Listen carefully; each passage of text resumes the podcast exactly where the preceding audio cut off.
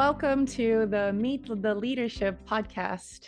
I'm your host, Deb Matozu, instructional designer within the Office of Teaching and Learning Excellence at Walden University. During this interview style podcast series, I chat with several Walden leaders from different departments about their interests, leadership approaches, and other casual subjects. Our first guest on the show is someone who I have admired for a while. Mm. She has over 20 years of experience in higher education and has served in several leadership roles with Walden since 2014, including Executive Director of Digital Strategy, Design and Development, and Vice President of Product Strategy, Innovation, and Design. Today, she holds one of the highest, if not the highest, leadership roles at Walden University. Let's warmly welcome Dr. Sue Subocz, Associate President and Provost at Walden University. Sue, welcome to the show. Thanks for being here. Oh, thanks so much, Deb. I really appreciate it, and um, I think this is a really uh, interesting idea. I, I I reflected on it a little bit when when you asked me about it, and I thought, boy, some people say I'm already too transparent about my personal life, you know, rooting for the Pittsburgh Steelers and all that stuff all the time. But um, but it could be fun. So let's have some fun. Let's have some fun indeed. So let's dive right in, Sue. So tell us, what are you most passionate about? What is something or some things that gives you joy? Yeah, I, this is such an interesting question because I think you can probably guess I'm pretty much passionate about whatever I'm doing. That's right. and, and and and the answer to this has changed throughout my life. So at one time I was a, a coach. I coached all kinds of sports and, you know, planning the practice, scouring the internet, looking for all those things. And I coached, you know, five different sports over, you know, a couple decades. And um, and I mean, I would have said then I was really passionate about that. Um, at this stage, you know, I've just moved back home, and what I'm really passionate about is being a Pittsburgher right now. Like, I haven't had that chance for a really long time. You know, I left home at 17 and didn't come back till the age I am now, um, whatever you might think that is. And it was a long time. And um, and so, you know, I'm just enjoying getting to know Pittsburgh again. That's lovely. That's very lovely. I've actually never been to Pittsburgh, and I'm not that far. I'm just 20 minutes south from Baltimore. So maybe I'll pay you a visit someday soon. we do like visitors here. Nice. That's awesome. so, Sue, now that you're back home, uh, what constitutes um, a perfect day for you?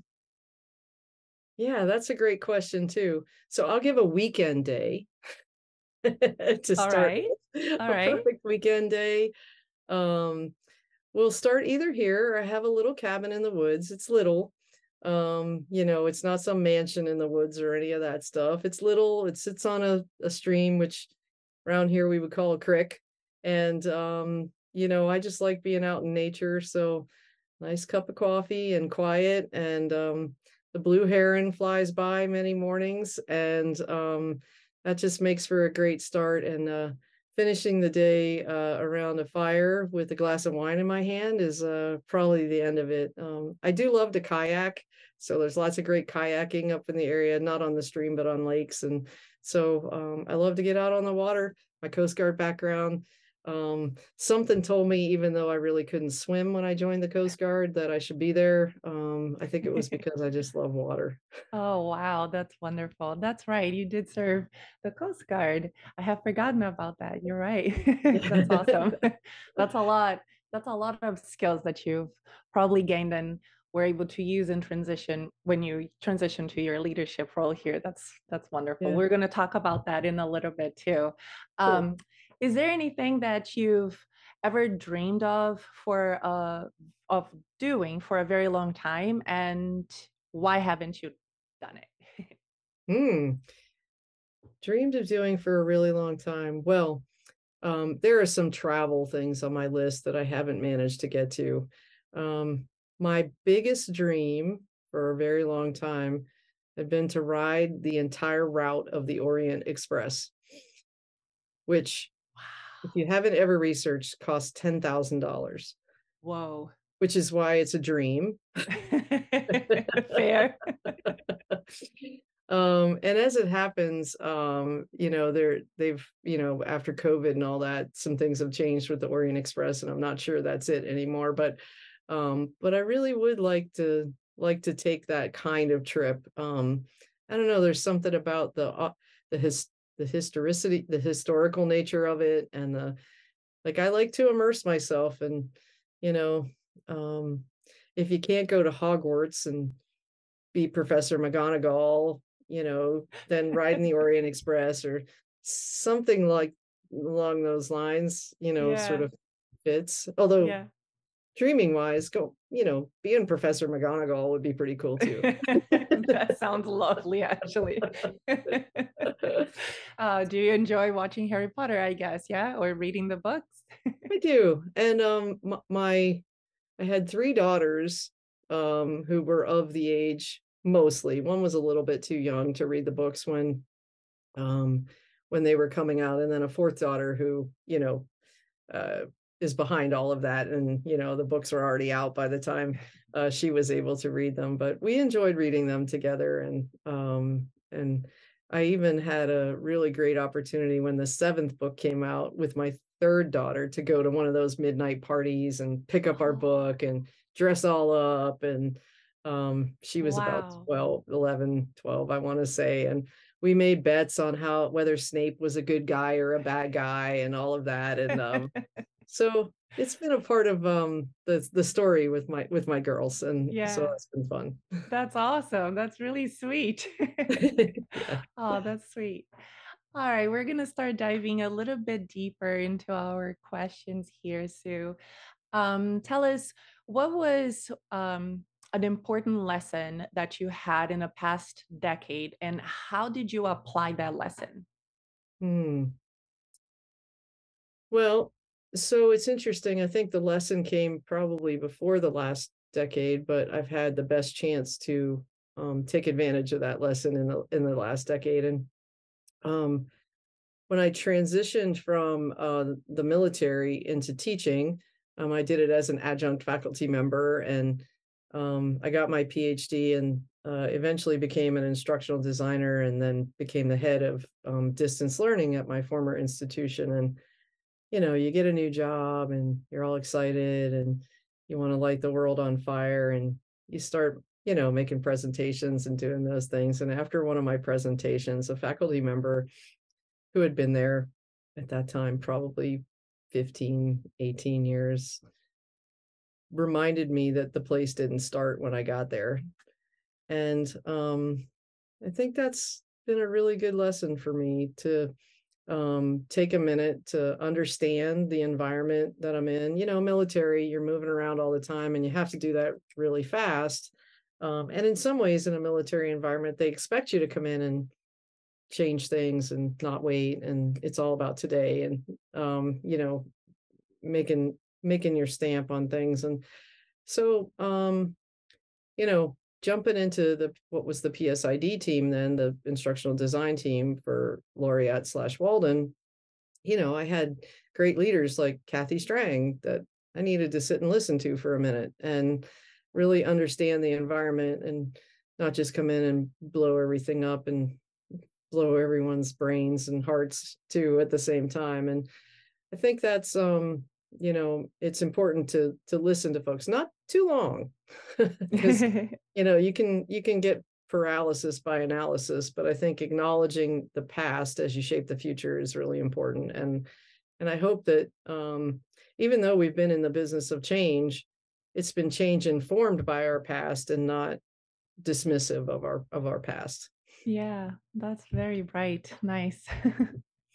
Um so can you tell me um something that you think it's true that almost no one agrees with you hmm. well this is interesting because i i i have thoughts and i don't like unlike a lot of social media etc i don't really spend a ton of time figuring out if people agree with them or not um i'm not a thumbs up thumbs down sort of person yeah. i guess i yeah. so one thing i think is that i think everybody should be free to think what they want i don't know that most people think that these days um but i do think that um, I think there's enough for everyone. And um, and I think that our scarcity mentality about things, um, which is so pervasive in this capitalistic society that we live in, especially that um, you know, like there's no limit on how many people can be successful. Like you can yeah. be successful and I can be successful. Like I absolutely. Think, I think it can work for both of us. Like my success doesn't depend on your failure. And I I just I just think there's enough. I think there's enough of everything if we all thought about it hard enough. And I don't know, probably a lot of people don't don't think that way holistically, but yeah, I do. yeah. yeah, I I agree to I, I agree with what you're saying. Yeah, you're right. I feel like folks could use a little bit more critical thinking, right? When it comes to analyzing this stuff. Yeah, you're absolutely right. Yeah. Thanks. Yeah. yeah. Maybe we can make it a movement. yeah, seriously. All right. So, Sue, about um, your experience in leadership, right? And just in general, um, what was your most satisfying role at Walden? Oh, you know what? I always say the answer to that is the one I'm in. Um, Good answer. Know, it, it is, it, but it's true. Um, I haven't, I have never really spent much time thinking about. I know you're supposed to make a plan and all those kinds of things in in in your life about what you're going to do for your next thing, and um, I've never really done that. And my my whole thing is do whatever you're supposed to do is the best you can do and leave your heart and your mind open to possibilities and and they happen and i know that's not true for everyone in the world i feel extremely um uh, lucky and um, in that that philosophy has worked out for me and maybe if it hadn't i would have a different philosophy about things you know and yeah. and that there are people and situations in which intentionality is is really required um you know to think about what's next and and really plan for it and and i you know working at walden you have to understand that those kinds of opportunities aren't equally available to everyone mm-hmm. and i totally appreciate that too and so what i say may not may not be universally applied you know but mm-hmm. in my life it's it's it's it's worked yeah well i think it's almost universally applicable right um yeah, I think it's almost universally applicable. I didn't say that right. Sorry. That's okay. that, came, that came out wrong.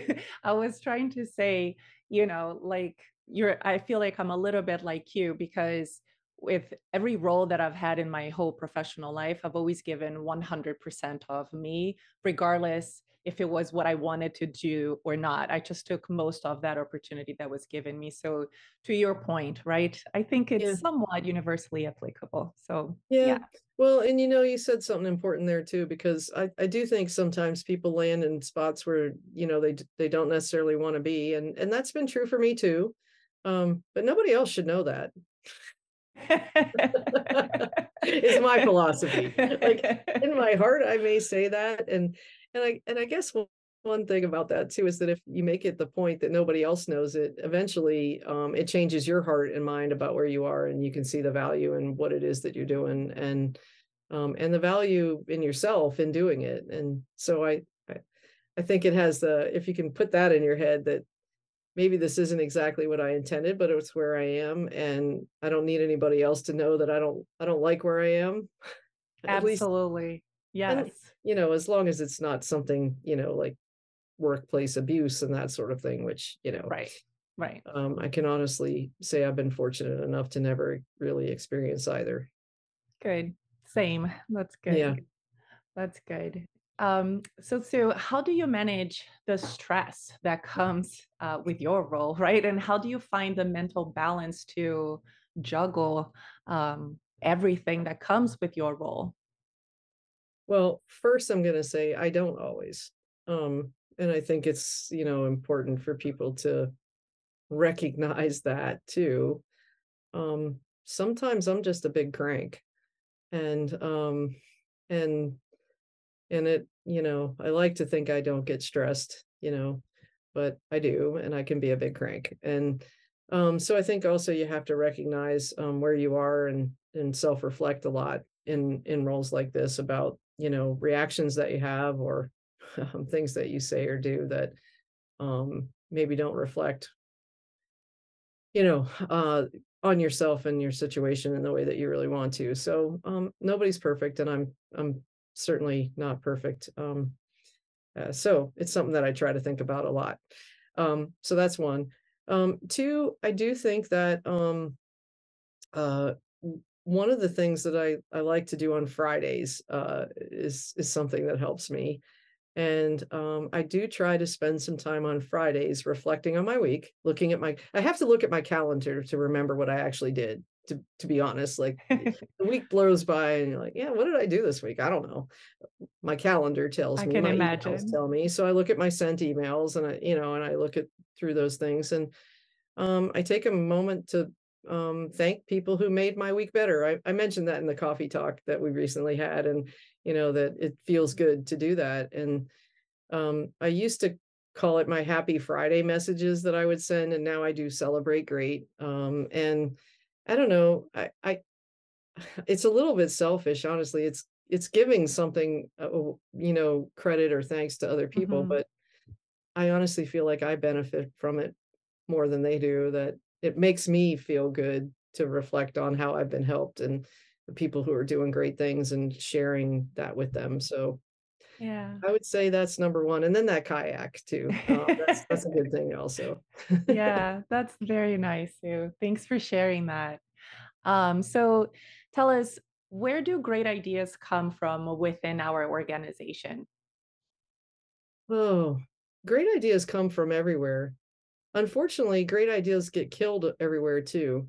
And that's a really interesting dynamic, I think. Um, you know, and one that I think every large organization struggles with. And and it's not it's pretty easy to know why. Um, you know, great ideas often come without context or bigger picture and people with bigger picture think, oh, squash the great idea because you know i've got to think about this bigger picture and that doesn't fit into my bigger picture right now and um, and so i do worry that um, sometimes great ideas get squashed before they have time to to make their way through but i was just in a meeting this morning in fact where a great idea had unfolded and um, you know it was seeing really good results but also the people executing on it weren't the right people to do it and so you have to then i think also be really um, willing to um, dive right in and say let's find out what's great about this keep it but also have the right people executing on it um, which could mean a shift in position for someone if they want to stick with the idea and and execute on it um, in a new role but it could also mean that we take a great idea and hand it over and that is one thing i've had to learn as a leader is mm-hmm. that i have ideas every single day. Um, and I used to think that I had to be the one who executed on all of them. And what I've learned over time is that that would kill, kill me if if I kept doing that.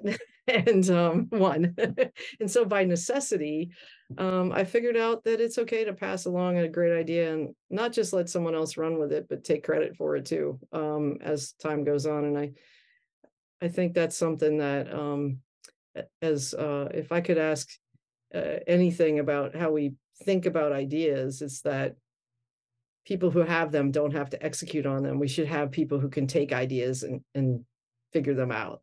Yeah, that's nice. Yeah. Um, which is most important to Walden?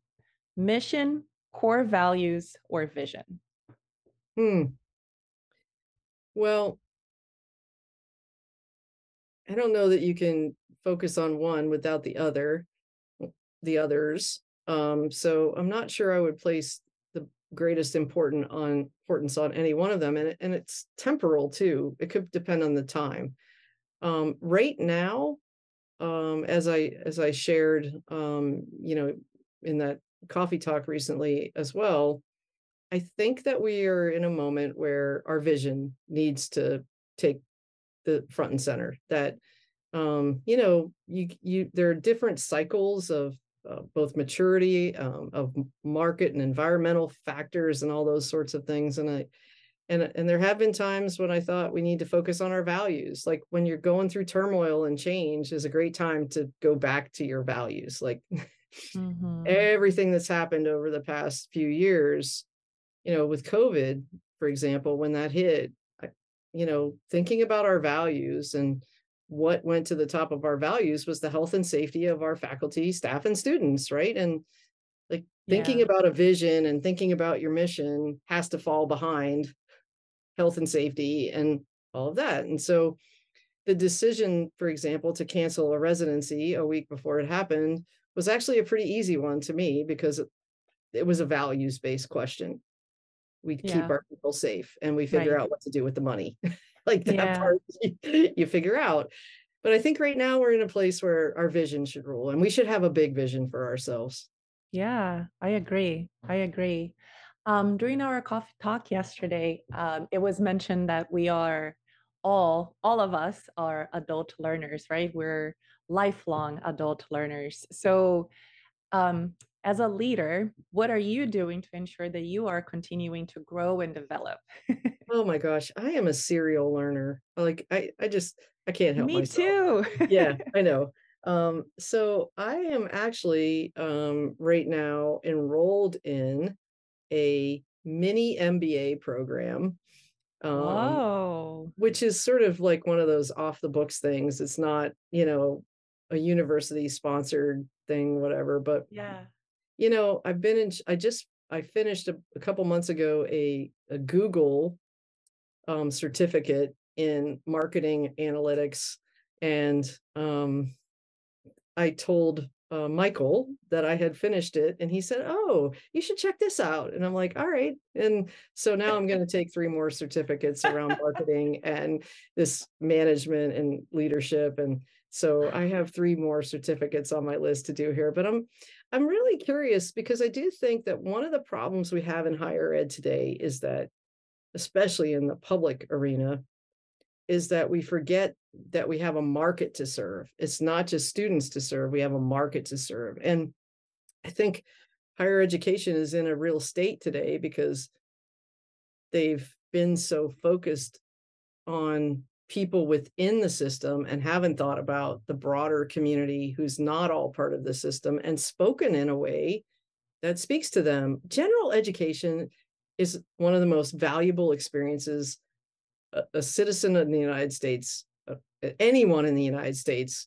could could go through. I can't speak for other what they call it in other places, but mm-hmm. that kind of education is so important. And in our culture and, and our environment, general education should give you so many skills you can use no matter what you're going to do. And everybody bashes general education. Why do I need to do this thing? And why do I need, well, we know why.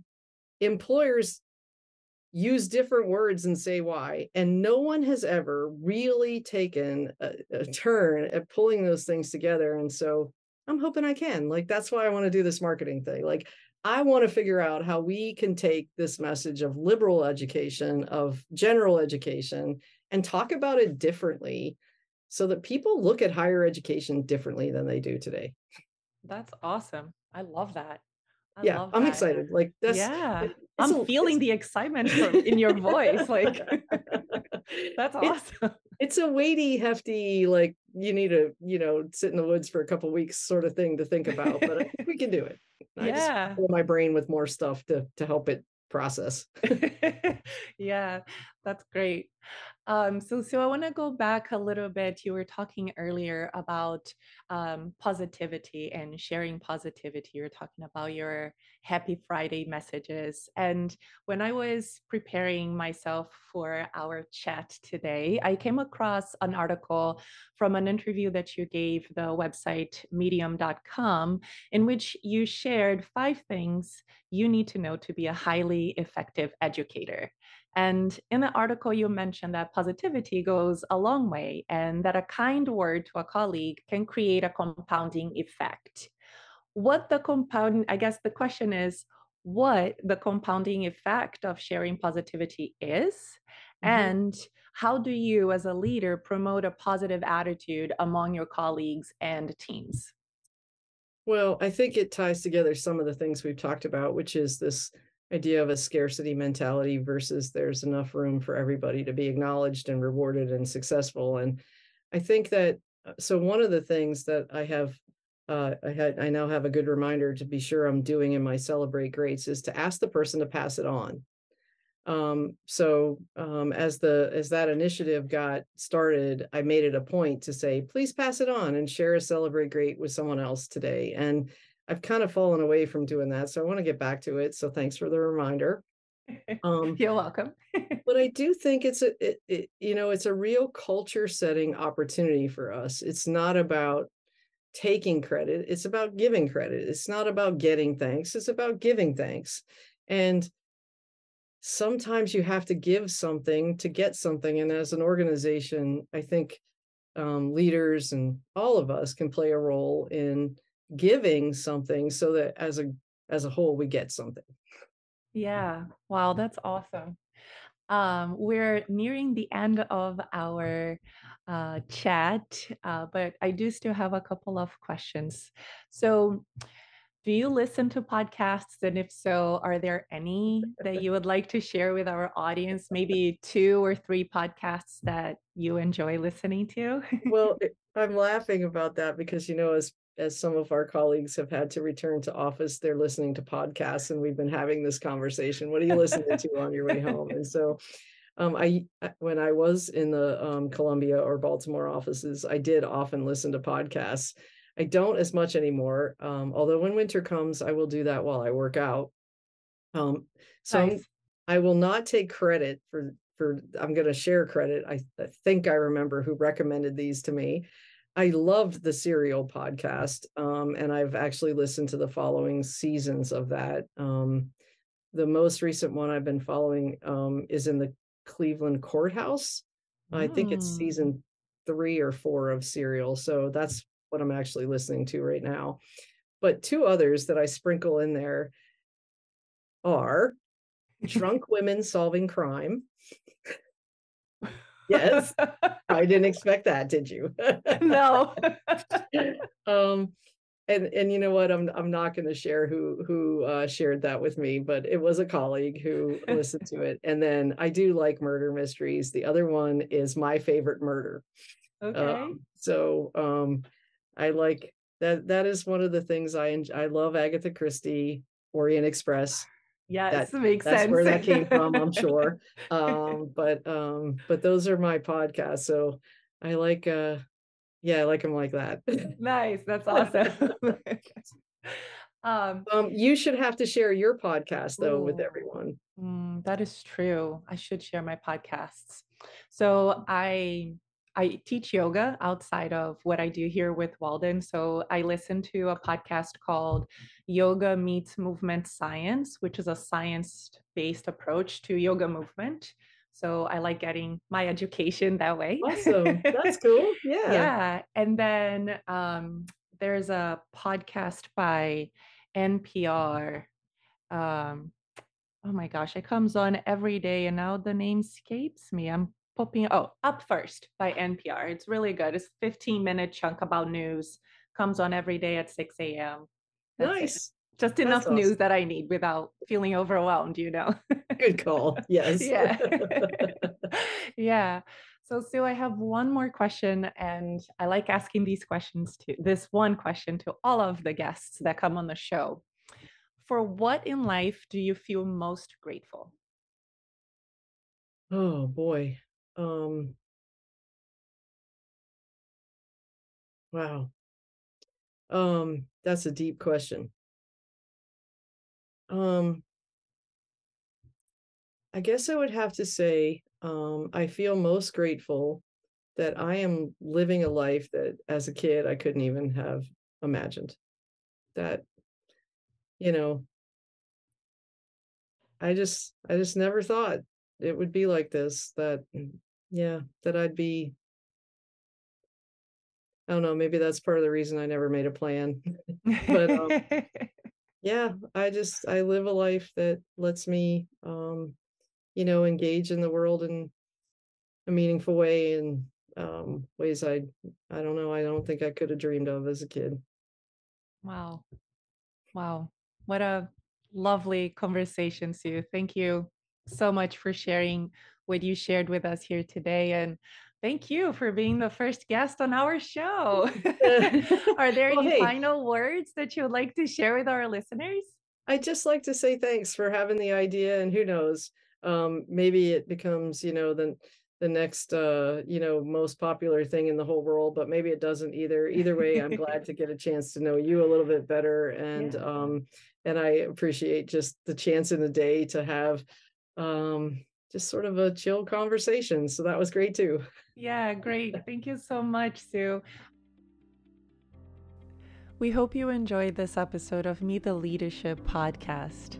Remember to tune in for our next episode where we will be joined by another Walden leader to discuss their leadership experiences and insights. To stay up to date with this podcast, subscribe to the My Faculty Podcast playlist on SoundCloud. The Meet the Leadership podcast is produced by the Office of Teaching and Learning Excellence, supporting Walden faculty through training, orientation, professional development, and coaching. With a mission to provide Walden faculty members with unique teaching and learning experiences and empower them with the tools they need to create inclusive and accessible classrooms, OTLE collaborates with academic leaders to foster each faculty member's career growth and development as an education leader. Discover how the Office of Teaching and Learning Excellence can help you reach your full potential contact them at otle at mail.waldenu.edu. Thanks for tuning in.